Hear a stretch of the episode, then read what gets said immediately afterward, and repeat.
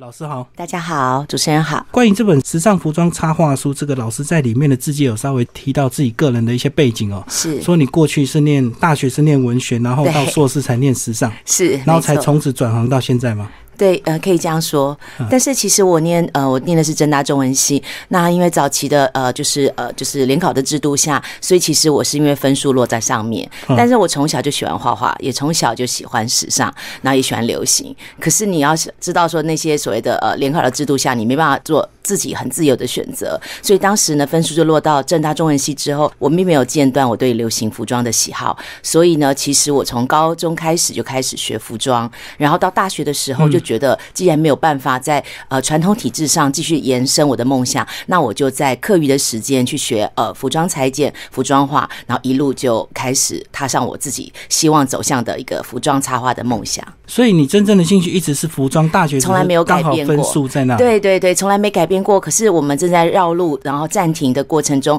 我并没有就是呃磨掉我自己原本的梦想。嗯，对。可是大家都觉得这个时尚流行还是要有一些呃文化这个人文的内涵。那你觉得念中文对这个有帮助吗？对，非常有帮助。我觉得非常的感恩，在中文系里面学到了很多文学的底子。后来能够出版那么多本书，就是因为在呃四年里面，就是学习到了很多呃文笔的写作各方面这样子。嗯嗯。对，那接下来老师讲一下，当你这个后来进入这个所谓的时尚插画业之后呢，是是怎么样走到今天的？因为我知道现在老师开始有在教学生嘛。对，是是这样子的。因为其实一开始的时候，其实梦想是服装设计师，然后那的确也进入了服装流行产业跟百货产业一阵子。然后那我觉得工作总是会有一个瓶颈，然后当时又继续喜欢画画，于是我就决定想要把它转型成更专业的一个时尚插画家的工作。那就因缘机会，也就考上了呃师大的研究所。然后我想就把文学、时尚，然后我喜欢的画画做结合。然后那因为在师大，所以很很顺理成章就转型成为一个创作教学的老师。然后到现在出版了几本的书啊？如果加上各种版本的话，大概应该有有十几本了。嗯，嗯对，也是十几本了。那因为我觉得，呃，在教书的过程中，我很乐于分享，因为很多人其实没办法上课，或者是他可能跟我一样，小时候的很多梦想没办法实践。那他透过呃我的文学的出版，或者是我的这些呃插画的出版，他其实可以找到他小时候的梦想，然后继续圆梦下去。很多人这个小时候都想学画画，可是因为都是因为被现实环境所迫，或者是家长的选择告诉你说画画难以为生，对不对？对，是这样那你过。去你家长有这样跟你说吗？其实没有，因为我妈妈是实践服装系的。哦，所以他本科的，他是嗯本科的，然后他本来就很对我很鼓励，可只是因为其实就是一些环境一些造成，所以我最后就是虽然不一样的一个方向这样子。好，那因为这个呃自己家长本科，所以就让你这个服装设计业比较顺利嘛。呃，其实 也还好没有，但是我觉得我妈妈给我的影响，当然就是美感还有色彩。嗯，我觉得这部分，我觉得就是就是内化在你的心里头，你对于美会比较敏锐一点点。嗯，对嗯老师本来是自己从业，后来这个转型成老师，那你觉得这个呃变成老师之后，有没有自己在本业上有没有感受到更强烈的一个差异性？因为可能会教学是乡长，或者是说，对，其实反而是教学相长。那当然，我还是从继续创作，然后只不过在教学的过程中，我就磨练出很多呃步骤跟方法，然后我就希望就是把我自己是过去的经验累积起来，然后可以传承。对，嗯嗯嗯接下来我来看这本书啊，一开始我也以为说这个是要画这个服装设计的插画书一定很难，可是当我翻完之后，我才发现老师确实有多年的经验，能够把一个很复杂的步骤跟一些功法，然后用简单的这个呃方式来教大家，所以我觉得这本还蛮适合这个没有绘画基础的一个这个初学者，对不对？对，没错，因为我本身我也不是从美术系开始呃学习起来的，所以我知道其实对于一个不会画画的人，他到底应该要从什么时候开始下笔。然后我觉得就是从人体开始，慢慢的架构他最后要画成的服装，然后款式，我觉得它是一个步骤慢慢来的。对。所以这个画服装设计绝对不能够只有衣服很漂亮，基本上的架构那个人体一定要正确，对不对？我个人觉得那很重要，因为你自己，你其实，在画图的过程中，就是帮这个模特儿设计。那你要先了解这个模特儿的基本的身材的构造，你才能够帮他找到正确的位置，为他设计漂亮的服装。strong. 然后一般我们在看模特都是所谓的九头身美女，那老师在里面的这个示范也是以这个九头身为主，一个黄金比例对，是因为毕竟黄金比例是一个完美的比例，我们在设计的过程中总是希望追求比较高的标准，然后透过这个比较高的标准去感受跟赏析这套服装。不过我觉得先把最难的这个九头身画好之后，之后你要变化各种人体就会如鱼得水，对不对？嗯，那是真的，因为其实基本的架构是很像的，然后但、然后接下来就会做一些变化，例如说我们可以看到很多街拍的一些就是网红之类的，他们其实有各种 pose，可他所有的 pose 把它再分解下来，它其实就是一个黄金比例的基本架构。所以在里面也有示范一些人的这个呃形状的一个基本的一个示范，就比如说走秀型啦，比如说他可能要呃扭腰摆臀啦，比如说现在可能比较流行的，他可能就是站成 T 字的一个脚的形状啦，等等，这些都会把它融入在这个呃这本书里头。所以除了身材有这个九头身比例，其实在呃人的包括这个脸的五官啊，或者是手啊脚都有它基本的一个比例哦。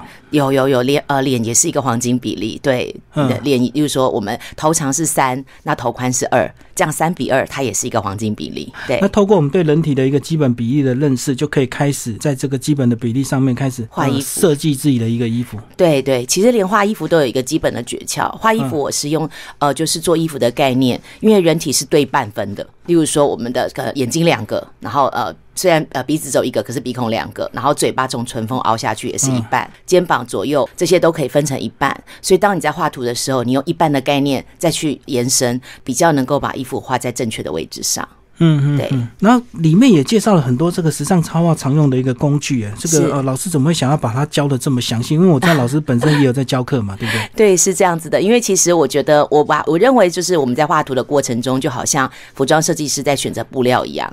那布料不可以不可能只有一种，因此我不可能只用水彩。我觉得麦克笔、水彩、色铅笔、粉彩，它就像是各种布料的质感一样。那因此我觉得用到呃什么样的画笔，就应该表现怎么样的材质。然后那。因为累积这么多年，春夏秋冬，因此我觉得不同的季节，它应该使用不同的话剧。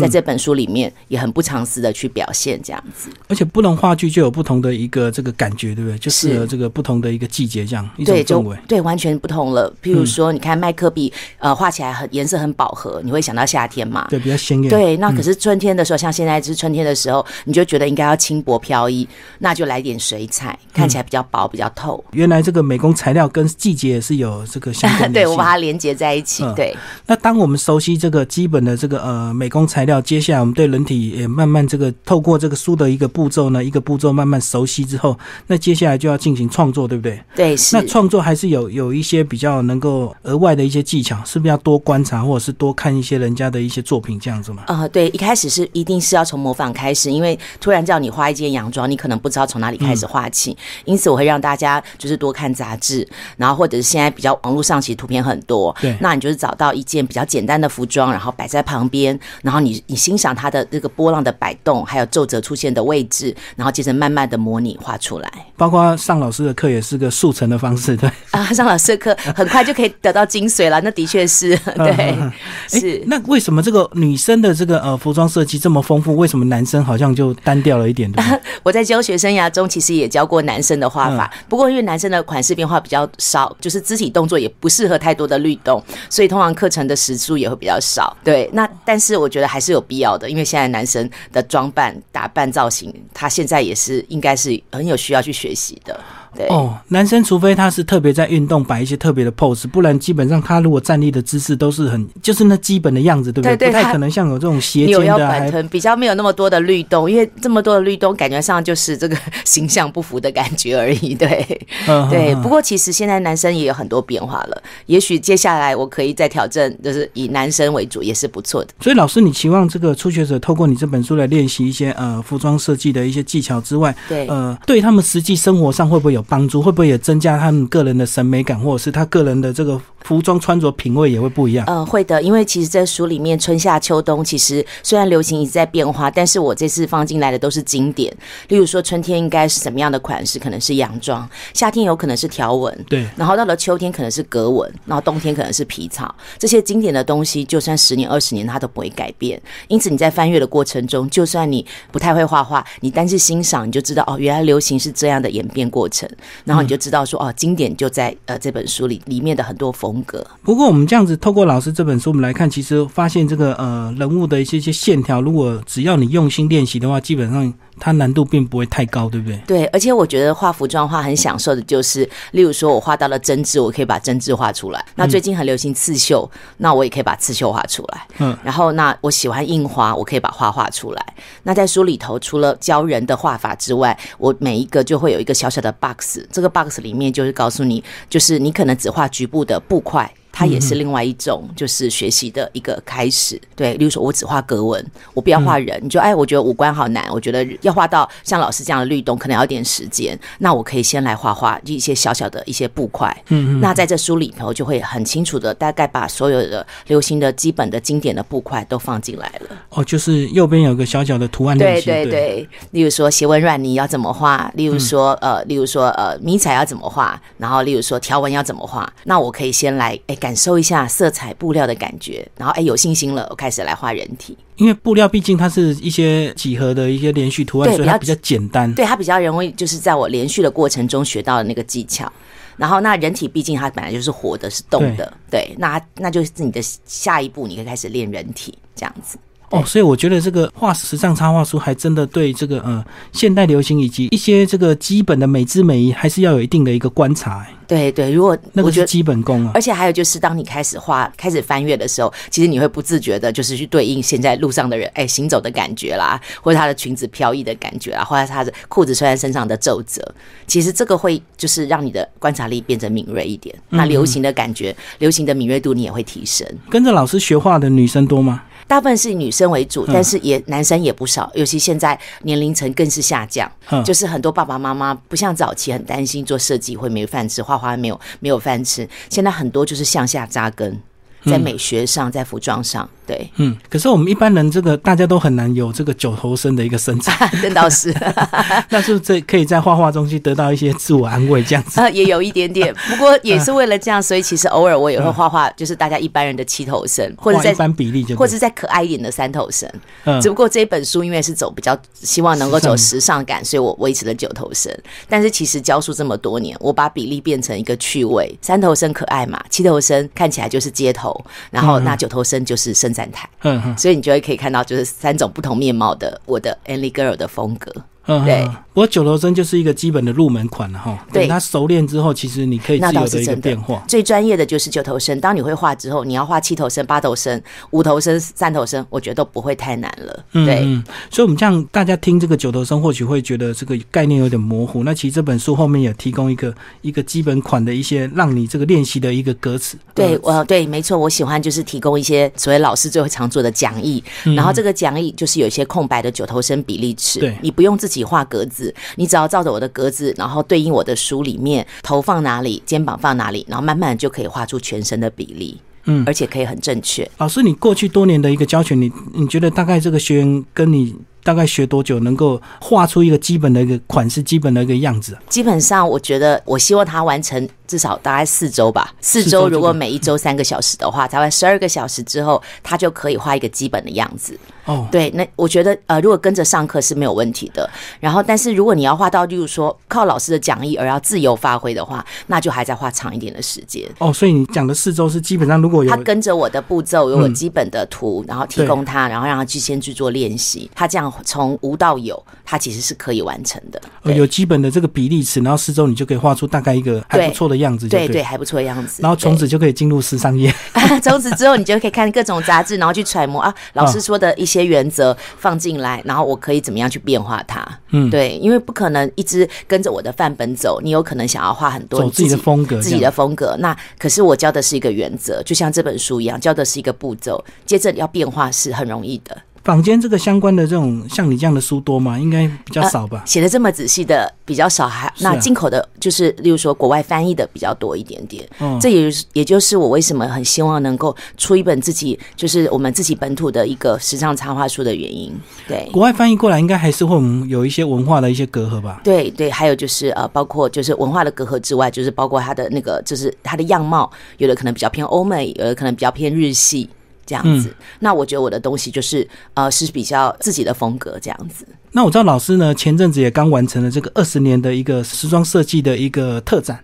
对，是我们在那个文大推广，就是建国南路那边，然后办了一个就是九头身跟三头身联展的一个特展。然后在这里头，其实就是把我过去的就是呃，从一九九九年到二零一九年创作的历程做一个呃简单的回顾。那我觉得在这个历程中，其实你会发现，流行虽然在演变，那我们自己的创作也是跟着流行在做不同阶段的一个转换，包括使用的素材，嗯早期会用到亚克力颜料，用到彩色墨水，对，那这几年。面，呃，就加入了水彩是的变化。那永远不变的可能就是麦克笔、色铅笔。嗯嗯，所以这就是看到了时间拉长之后，你会看到那个创作的变化，其实很有意思。对所以展出就是手稿跟一些有成品嘛。对，还有一些成品，因为呃这几年当然呃文创呃也开始，所以其实我的三头身就是可爱的 Annie Girl 系列，它也是在大概五年前我开始慢慢累积，呃我我把这些东西转换成生活的用品，嗯，因为我的想法是时尚有时候给人很距离感。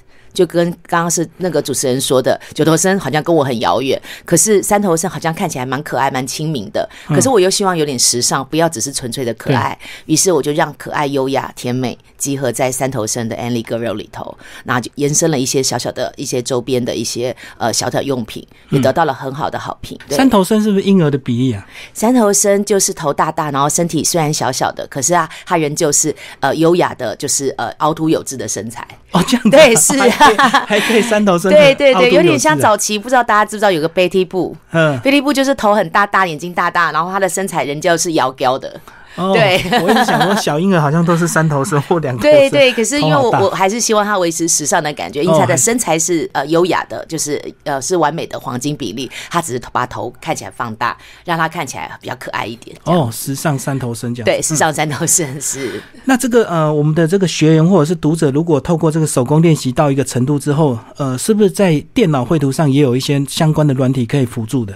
呃，也也是，但是我觉得手绘大概没办法完全取代，就是所谓的电绘，所以其实我是将这些图扫进电脑里面之后，再做微微的修图，跟纯粹从就是开始直接就是拿笔电出来开始直接画的呃过程是不太一样的，因为我觉得手是有一种呃有这种温度的，所以我宁可让它画完之后扫进电脑里面，再去做后置的处理。嗯对，所以手工它是有点这个疗愈的过程，就对了。那是真的，我觉得，而且它真的是无可取代的那种，跟你用滑手机就像嗯。写字一样，对，你写字跟用打打讯息，给人家的触动的感觉是不同的。对，所以电脑的部分就是一般都是职业的，他们这个因为这个工作的需要，他们需要，所以他们才会用电脑软体去做，对不对？应该说它是方便的。比如说，我今天要接一个工作，那我要画一个服装画，那可能厂商给你改来改去，哦你手绘画一张很麻烦。很 没办法，所以当然，所以就变成我我就是两者辅助。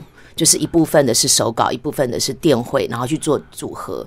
那我不做纯粹的，就是只在电脑里画画。我觉得那个就是呃太容易被取代了。哦，所以你还是会先画好草稿之后扫再扫进电脑去去做维嗯修，或者是色彩的调整，或者什么之类的。对，嗯，不过我觉得手工画它还是一个非常基本的一个东西，非常对这个等于是一个基本功就对了。是我觉得还是一个基本功，因为就算是要用要用到那个什么电绘的笔来画的话，你没有手绘的基础，你画起来的东西线条也是不流畅的。所以你这个呃，推荐所谓的这个学员一开始还是从手绘开始，对不对？对，还是要从手绘开始，从人体开始。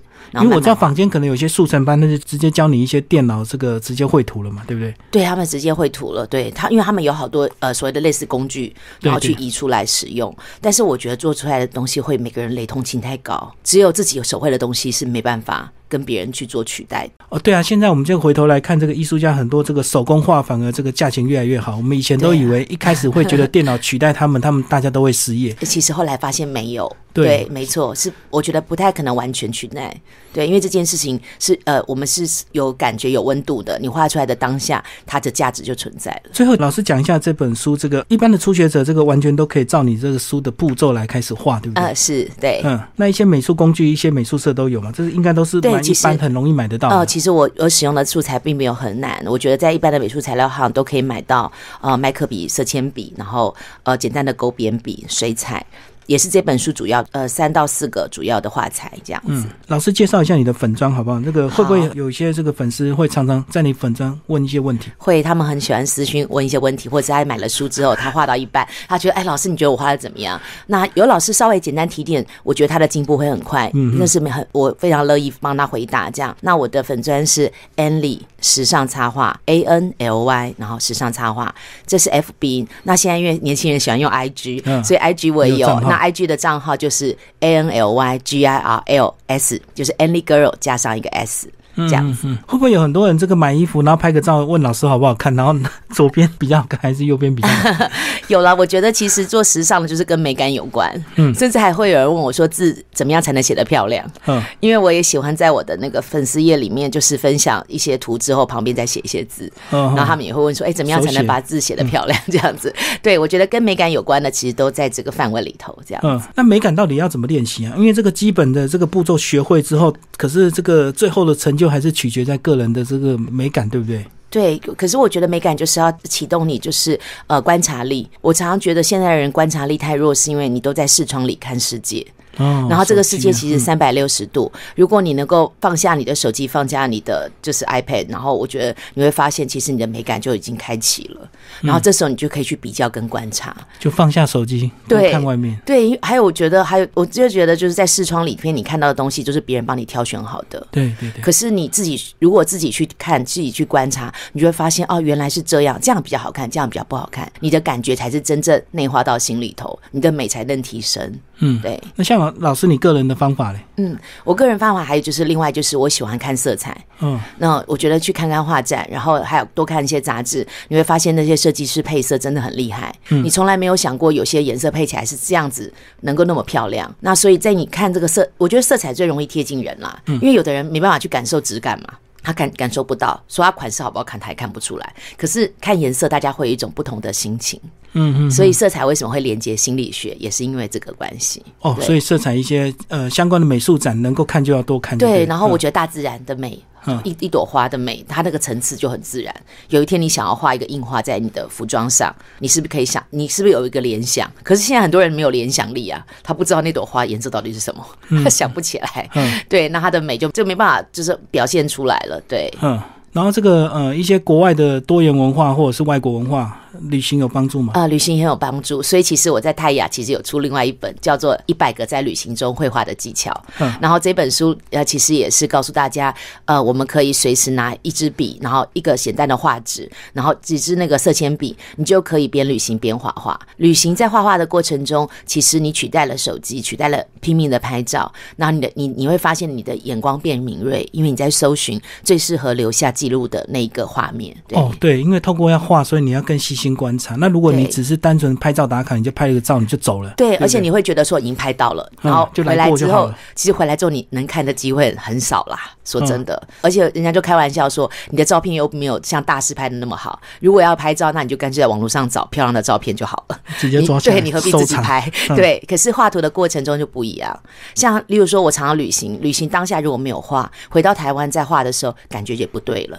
嗯嗯，并不是你拿一张旅游的图，然后照着画，心情不对，感受不对，画出来的感觉就不是旅行当下的心情。哦，，所以旅行中的画画跟所谓的这个服装设计插画其实都有相关联了，它都是互相帮助的对。我觉得它对，没错，它都是一个手绘的感觉，然后它也是连接，就是色彩连接你在画的当下的心情这样子。哦，原来这么多的一个学问。最后，老师讲一下你的现况好吧？除了这个上课，然后出书，还有呃做哪一些其他的一个？就是呃，其实我觉主要还是以呃教学为主，然后那呃创作是每天都因为要经营粉钻，所以创作是每天在进行，然后那也会跟一些品牌做合作。那例如说最近前一阵子跟阿萨姆奶茶，他看上了我三头身可爱的图图，所以我们就呃合作了和服系列、宫廷系列，然后还有时尚系列。所以你的意思对在阿萨姆奶茶会看得到老师的作品，就对。对对对，接下来应该呃四月份应该会在就是呃全省的便利商店可以买得到，就是呃我 Annie Girl 的一些的那个图案的包装，对。就四月份会有新包装，就对。新三头身，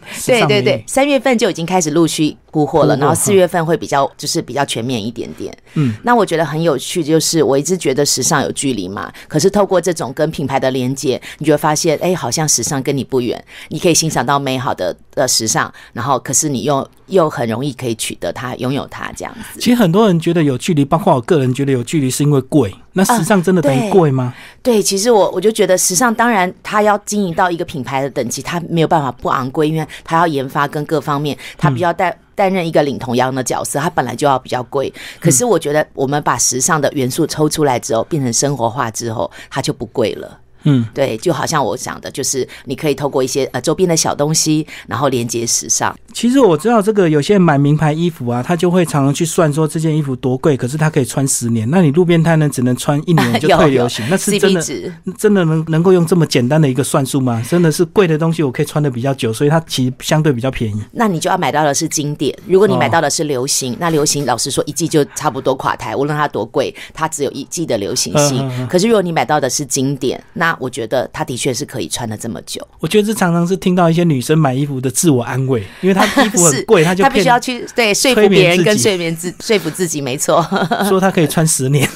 对对对，那也是对，但是呃，我是觉得说，对啦，呃，的确好的质感可以穿的比较久一点点，那这就是价值观。有的人宁可用一样的价钱买呃可能五十件衣服，可是有人愿意用一样的价钱只买一件，然后那个经典，他可以觉得每次穿都觉得自己看起来质感很好。最后，老师来给我们一些读者建议。假如说他是真的想要往这一行去发展，他透过这本书先入门，然后他有心一直学习，在台湾的呃这个产业有没有什么可以给他建议的？啊，我觉得这本也还很适合。例如说，你是高中生大学，你即将要想要念跟服装相关科系的、的学生，因为老实说，他忙着课业，他就没有时间再去呃再去钻研其他的部分。他可以买这本书，开始累积自己的作品。对对对，然后我的学生中有好多，其实他是想要去呃面试，他要去成为呃进入服装业，他也需要一些作品。是于是透过这本书，他也可以累积一些作品，然后累积一些对时尚的一个概念，知道春夏秋冬的流行经典，然后知道布料材质的一些变化。那我觉得这个些这本书就可以帮助这些人，他可以进入进入服装业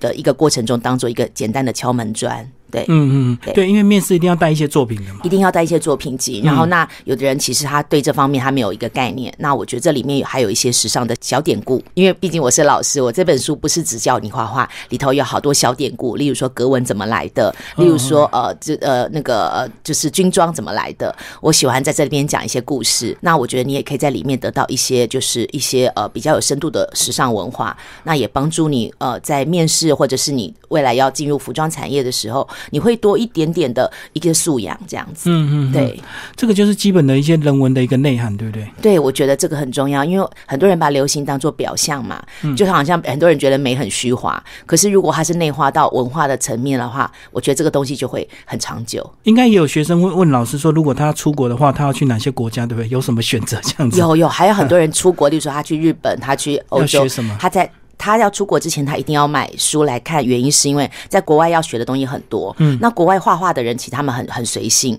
那我们台湾的学习过程中比较很难，就是在画的图过程中比较自信，所以你一定要先累积你会画的这个能力。你出国你去念书的时候，你会比较容易去完成作品。对，那那要去哪一个国家，我会觉得是你要喜欢那个国家的文化。嗯它的时尚，每一个国家的时尚的风格是不同的。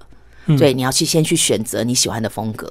有的人喜欢比较自在的，嗯，他可以选美式的；那他觉得他喜欢优雅一点点的，他可以选欧洲的；嗯。那他觉得他喜欢多层次、看起来比较可爱的、比较有层次感的，那他可以选择日本。嗯，对，那现在当然韩国的时尚现在也是也是后起之秀，它也是呃有很好的表现。所以其实是我觉得文化影响一个流行，那流行就会影响你要去选择的过程，这样子。嗯。对，哇，老师讲到一个重点，你不管去哪个国家，你一定要先喜欢这个国家的一些文化一定要这样才。是重点，不是说这个这个国家很怎么样，我们就一定去对，一。定是要去巴黎，一定要去意大利。我觉得未必，就是我觉得这个东西，就是未来你在设计的过程中，其实你是把你自己的想法跟你对一些文化的认同表现出来的。对，对因为如果你不喜欢，你去学，你会很痛苦的。因为你对不喜欢这个东西，可是因为它很流行、很时尚，你就去了。对，你不要因为现在哦喜欢哪里哪个国家现在正在它正在很流行，所以你过去，结果你发现它的文化跟它的人民跟它的环境都不是你喜欢的，那你学到最后你也会是很痛苦。的对啊，其实就算在我们在台湾也是有我们可以学习的地方，像很多原住民的一些织品啊，或一些他们的一些东西文化也展现在一些服装设计上。，对，那就是一个文化的一个素养，那嗯也是我们从小到大可能看到的东西，那那个也很，那也是很重要的。所以听老师这样讲，文化好像没有高低哦，就是你喜欢不喜欢而已。对，真的是这你样。喜欢它就对它就很好。对，而且你怎么样使用这个文化，让这个文化继续融入传承下去，我觉得这件事也很重要。对，嗯，好，今天非常谢谢我们的呃罗安丽老师为大家介绍的我的第一本时尚服装插画书，然后这本书是泰雅出版社。那听众朋友如果对老师有兴趣，欢迎追踪老师的粉砖，再跟听众朋友。好，我我的粉钻是 Anly 时尚插画，然后也可以打 Anly Girl A N L Y G I R L，谢谢。好，谢谢老师。